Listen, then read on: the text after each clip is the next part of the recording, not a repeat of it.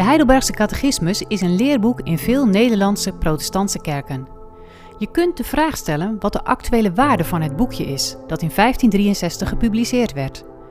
Twee dominees, Simon van der Lucht en Gert-Jan Klapwijk, gaan over deze vraag in gesprek. Beiden houden van de catechismus, maar ze durven er ook kritische vragen bij te stellen. Welkom bij HC. Wat kun je er nog mee?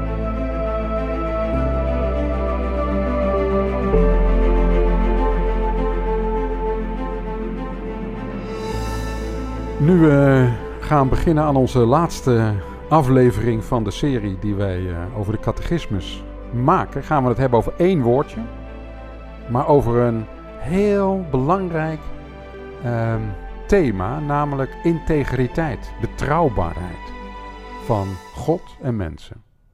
We gaan het hebben over het woordje amen.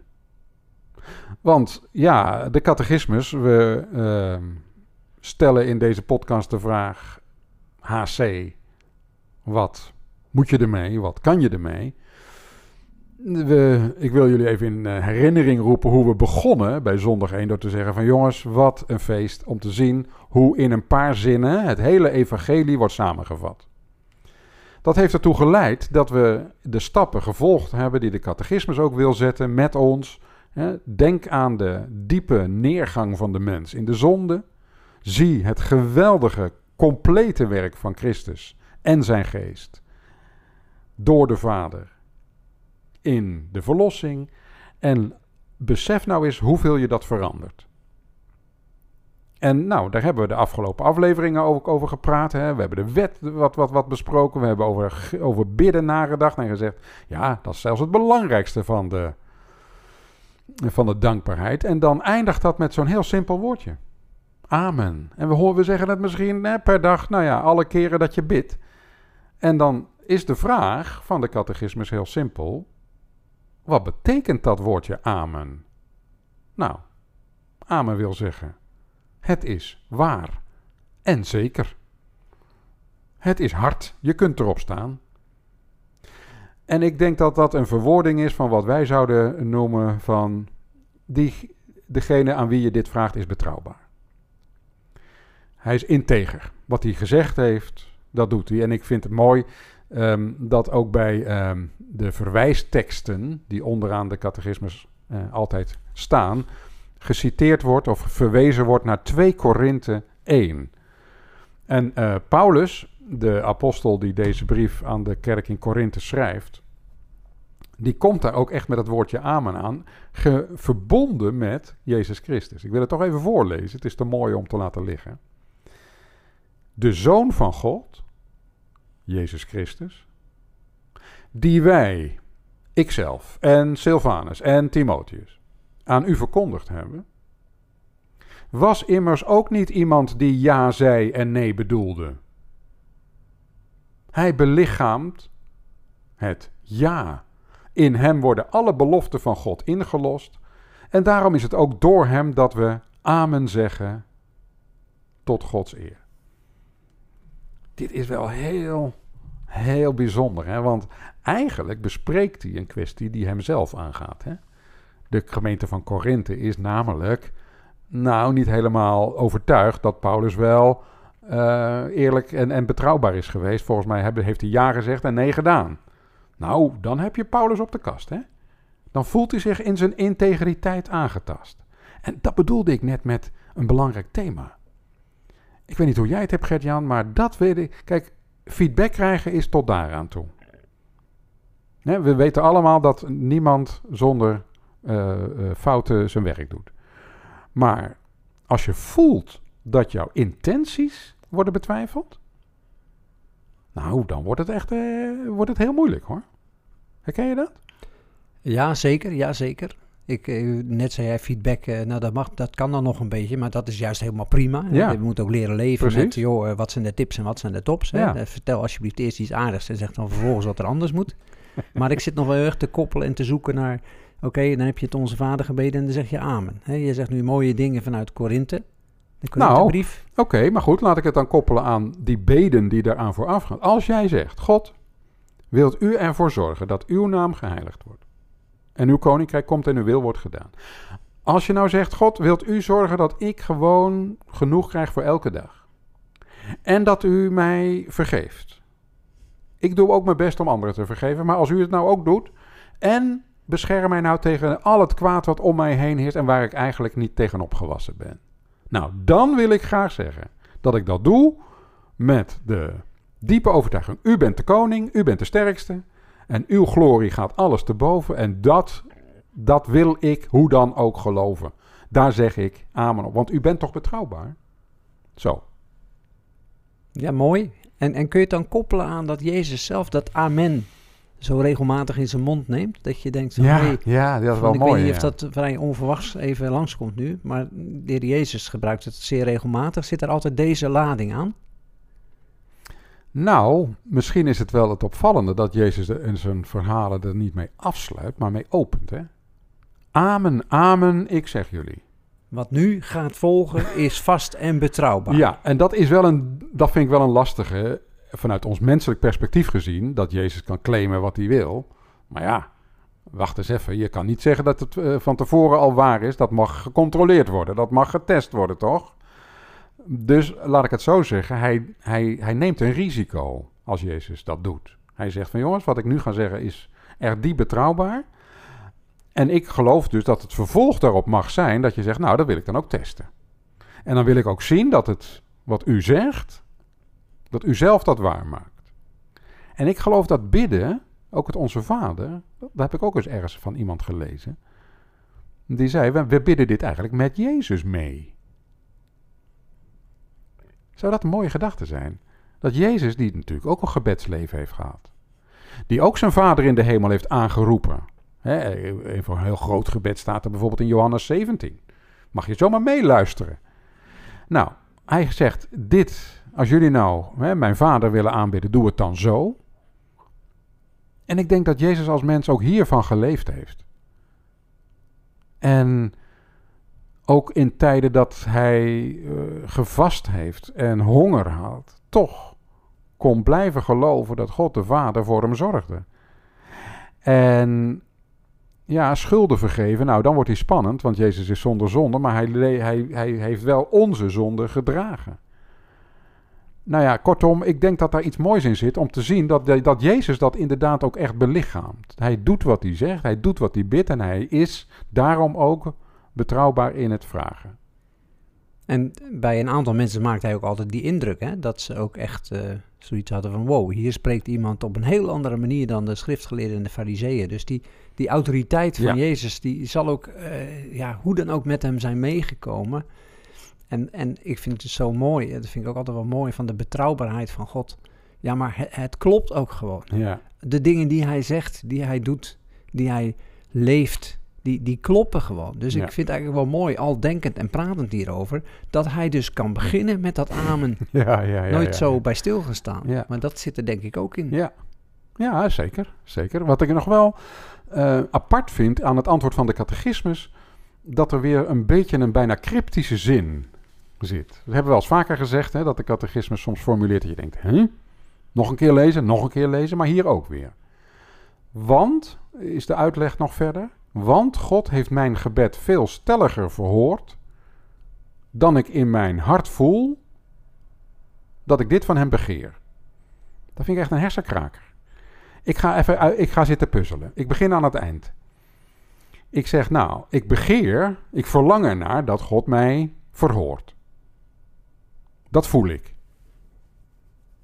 En nog sterker dan dat verlangen en gevoel, is het ook zo dat hij verhoort. Ik vind het nogal ingewikkeld gezegd, maar volgens mij is dat de bedoeling van deze tekst. Of zit ik ernaast? Nou, doe het nog even in Jip en Janneke taal. nou, het is bijna niet te doen.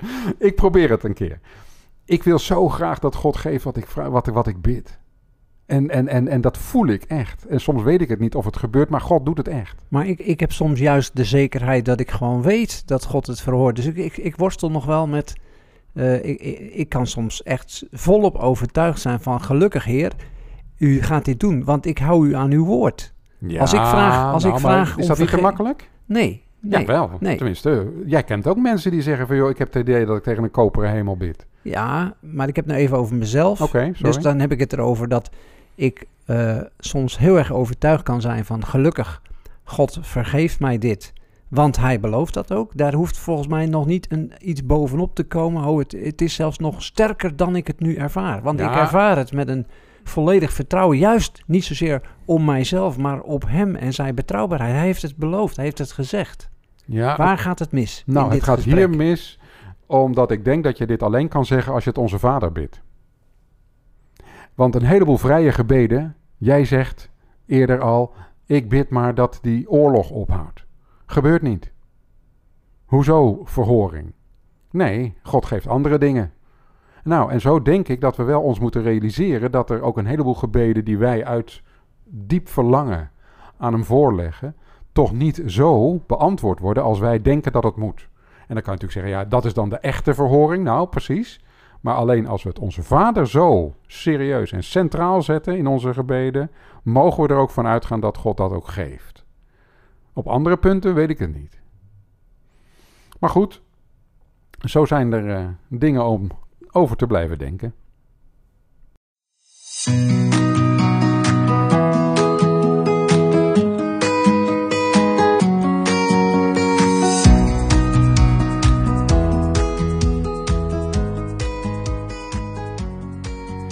De Catechismus, een boekje van 1563. En daar hebben we nu zo'n uh, eh, 15 keer overheen en weer zitten praten, Gert-Jan. Um, laten we eerst eens even zeggen dat we daar ongelooflijk veel plezier aan hebben gehad. Ja, zeker, zeker, zeker. Het is jammer dat de mensen al luisteren naar de podcast onze twinkelingen en zo niet hebben kunnen zien. Want wat hebben we er in ieder geval zelf heel erg van genoten om samen daar wat over te stoeien, elkaar te bevragen, aan te scherpen. Het was ook voor onszelf een onderneming, een reis. Zeker. Kijk, weet je, op, toen ik op een gegeven moment het idee kreeg en jou vroeg joh, doe je mee? Eh, nou, was je gelijk eigenlijk wel in. Omdat we, denk ik, allebei ook het gevoel hebben van, nou, de, als, we hier, als we dit boekje laten liggen, ehm, doen we onszelf eigenlijk ook niet heel erg goed. We kunnen er veel meer mee. En wat ik leuk vond aan de serie is dat we eigenlijk in alle eerlijkheid is gewoon is een beetje zeg maar uh, op dat boekje konden gaan staan en ze kijken van nou hoe hard is het allemaal nou. Ik heb het wel eens uh, genoemd uh, vergeleken met trampoline springen in onze voorgesprekken. Dat vind ik wel een leuk beeld, want een trampoline die kan je heel hoog brengen. Als je er diep op springt en hard op springt, dan kan je wel heel hoog en dan kan je kijken, oh kijk eens, ik kijk verder dan wat ik op de begane grond zie. Maar je kunt ook aan de rand van zo'n trampoline soms komen dat je denkt, nou hier, hier, schiet ik niet heel veel mee op. En dat vond ik de leuke zoektocht die we voltrokken hebben met dit boekje. En dat we soms echt zeiden van jongens, wat een goede tekst. Kan zo verder. En op andere punten, nou, ik weet niet hoor. Maar wat hoop jij nou eigenlijk dat die hoorders hebben geconcludeerd, bedacht. Wat, wat, wat hoop jij nou? Als het gaat om, we hebben 15 keer onze best hmm. gedaan hmm. En, en, we gaan weer lekker naar huis. Ja. En dan? Nou, weet je, ik hoop eigenlijk dat zij uh, hetzelfde gaan ervaren dat, als wat wij hebben gehad. Namelijk dat je uh, na, ons, na het gesprek of na ons uh, podcast geluisterd te hebben, denkt: hé, hey, op dat punt wil ik toch eens even mijn gedachten wat verder uh, ontwikkelen. Of hé, hey, daar moet ik eens met iemand verder over praten. Want weet je, dat was toch het leuke, dat wij in gesprek met elkaar op dingen kwamen die we alleen niet hadden. En dat is wat mij betreft een van de leuke geheimen van een dialoog of een, een groepje bespreking opzetten. En als je dat nu doet aan de hand van de catechismus, waarvan je kan denken, nou, heeft dat nog wat te melden? Dan blijkt dat gewoon te werken. Als je daar niet krampachtig mee omgaat, maar wat ontspannen, kom je volgens mij op de diepste intenties uit in de sfeer van, oh wacht eens even, wat die gasten toen, toen op het spoor kwamen, dat wil ik ook. Of dat heb ik ook en daar wil ik ook nu verder mee. En als het dan gaat om wat trefwoorden, dan zit ik te denken aan, jij wilt uh, bij de mensen iets wakker roepen van verlangen, van verdieping, van doordenken. Noem nog eens wat woorden. Nou, bewondering. Bewondering. Bewondering. Uh, ik heb wel meer weer door het ehm, lezen en, en denken over de catechisme, bewondering voor Christus gekregen. Ja, want ik ben wel blij dat je dat zegt. Hè? Want ik dacht, als we nou natuurlijk met elkaar nu dit loftrompet steken op die catechismus, dan is dat denk ik waarom we het ook gedaan hebben. Maar het verwijst ook alleen maar natuurlijk naar Christus. Ja. En, en, en hè, we hebben ook in de kerk vaak gezegd, de, de Bijbel eerst en belijdenis afgeleid. Zeker, eh, zeker. Maar, maar dus ze verwijzen naar dit boekje, helpt te verwijzen naar ik ben van hem. Ja. En hij is van mij. Ja, nou. nee, dat precies. En dat is bijna nou ja, een liefdesverklaring hè, die, die, die, uh, die je zo formuleert. En dat geloof ik ook echt. Uh, maar het is ook dus op die manier uh, zowel mijn denken als mijn voelen, als mijn verlangen wordt hier wel door aangeraakt. En ik hoop dat heel erg. Dat mensen zeggen van joh, dat uh, zo luisterend naar jullie gesprek, kwam ik op gedachte dit of voelde ik ineens zo. En nou, het mag ook wat mij betreft kritisch zijn. Hè? Laat dat ook duidelijk zijn. Als mensen zeggen van joh, weet je, ik hoor jullie nou praten, maar ik heb er eigenlijk een hele andere uh, visie op, dan hoor ik dat ook graag. Ja, bedoel jij ook te zeggen van jongens, uh, meiden, jullie hebben nu 15 keer geluisterd. Hey, uh, vind er eens wat van en laat eens wat horen? Of Vind zeg je van nou, Zou ik wel leuk vinden. ik, ja. ik heb genoeg te doen, doe dat maar niet. Nou, kijk, als wij eh, een, een, een aantal leuke reacties krijgen, sluit ik niet uit dat we nog een keer hier samen achter de microfoon kruipen om eh, te zeggen van joh, dat is te leuk om te laten liggen. We gaan nog eventjes wat vragen die binnen zijn gekomen behandelen tegen de achtergrond van wat wij geleverd hebben. In die zin mag ook onze serie echt een, een, een, een, eh, nou, een, een, eh, een bijdrage zijn aan de discussie. En als er mensen zijn die zeggen van joh, ik heb daar echt een heel andere kijk op, wie weet zeggen wij je hebt gelijk. Of nou, wacht even, daar vinden we dit van. Des te leuker. Des te leuker. Want zo doen we namelijk wat volgens mij ook bij de catechismus intentie was, namelijk het geloof verder brengen. Nieuwe, nieuwe generaties en nieuwe gedachten ontwikkelen. Het geloof onder woorden brengen. Ja. Toen methodisch via deze Goed. vragen en antwoorden. Zeker. 52 keer, Ja. 52 Ja. zondagen. En dan gaan we gewoon weer overnieuw beginnen. Ja, We gaan het erin laten slijten. ja. nou ja, Want Het heeft wat. Ja, goed. En dat is natuurlijk een vorm waarvan wij ook wel eens gezegd hebben in het begin al. Ik weet niet of dat helemaal methodisch nog zo werkt. Maar dat wij allemaal verlangen dat het geloof van generatie op generatie wordt doorgezet. En dat je bij jongeren en misschien wel direct bij je eigen kinderen hoopt dat ze omarmen wat het echte genade is in Christus. Ja, nou, dan zijn we er toch. En als zo'n ambtsdrager dan toch nog weer eens een keer ergens zo'n handtekening zet. Ja, En die dan even Ja. nadenkt van, oh ja, hoe was het ook alweer?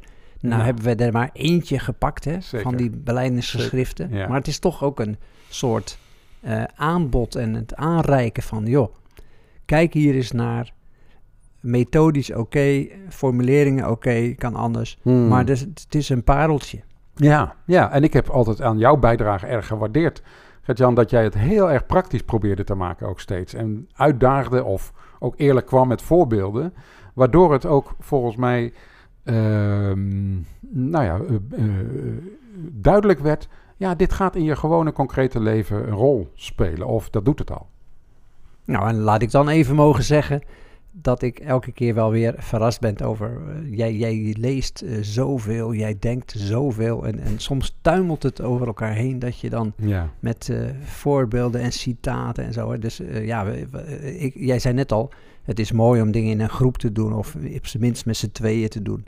1 plus 1 is meer dan 2. dat is het hè. Ja, nou ja. Beste mensen, we gaan er een eh, punt achter zetten. Wie weet komt er een vervolg. Ik heb geen idee. Het hangt ook een beetje van jullie af als jullie reageren. En zo niet, even goede vrienden. Wij hebben er veel plezier aan gehad. Wij hebben er genoten om over de catechismus te praten. En wij hebben eigenlijk maar één verlangen. Dat onze Heer alle eer krijgt. Nou ja, daar past alleen maar amen op natuurlijk. Ik had nog even iets anders willen zeggen. Ik, ik wil ook alle luisteraars gewoon heel veel goeds toewensen. En, en God zegen. En eh, de zegen echt van de Vader en de Zoon en de Heilige Geest. Dat is voor mij meer gaan leven. Eh, maar ja, uiteindelijk moet je zo'n serie afsluiten met... Zullen we dat dan maar samen tegelijk zeggen? Amen.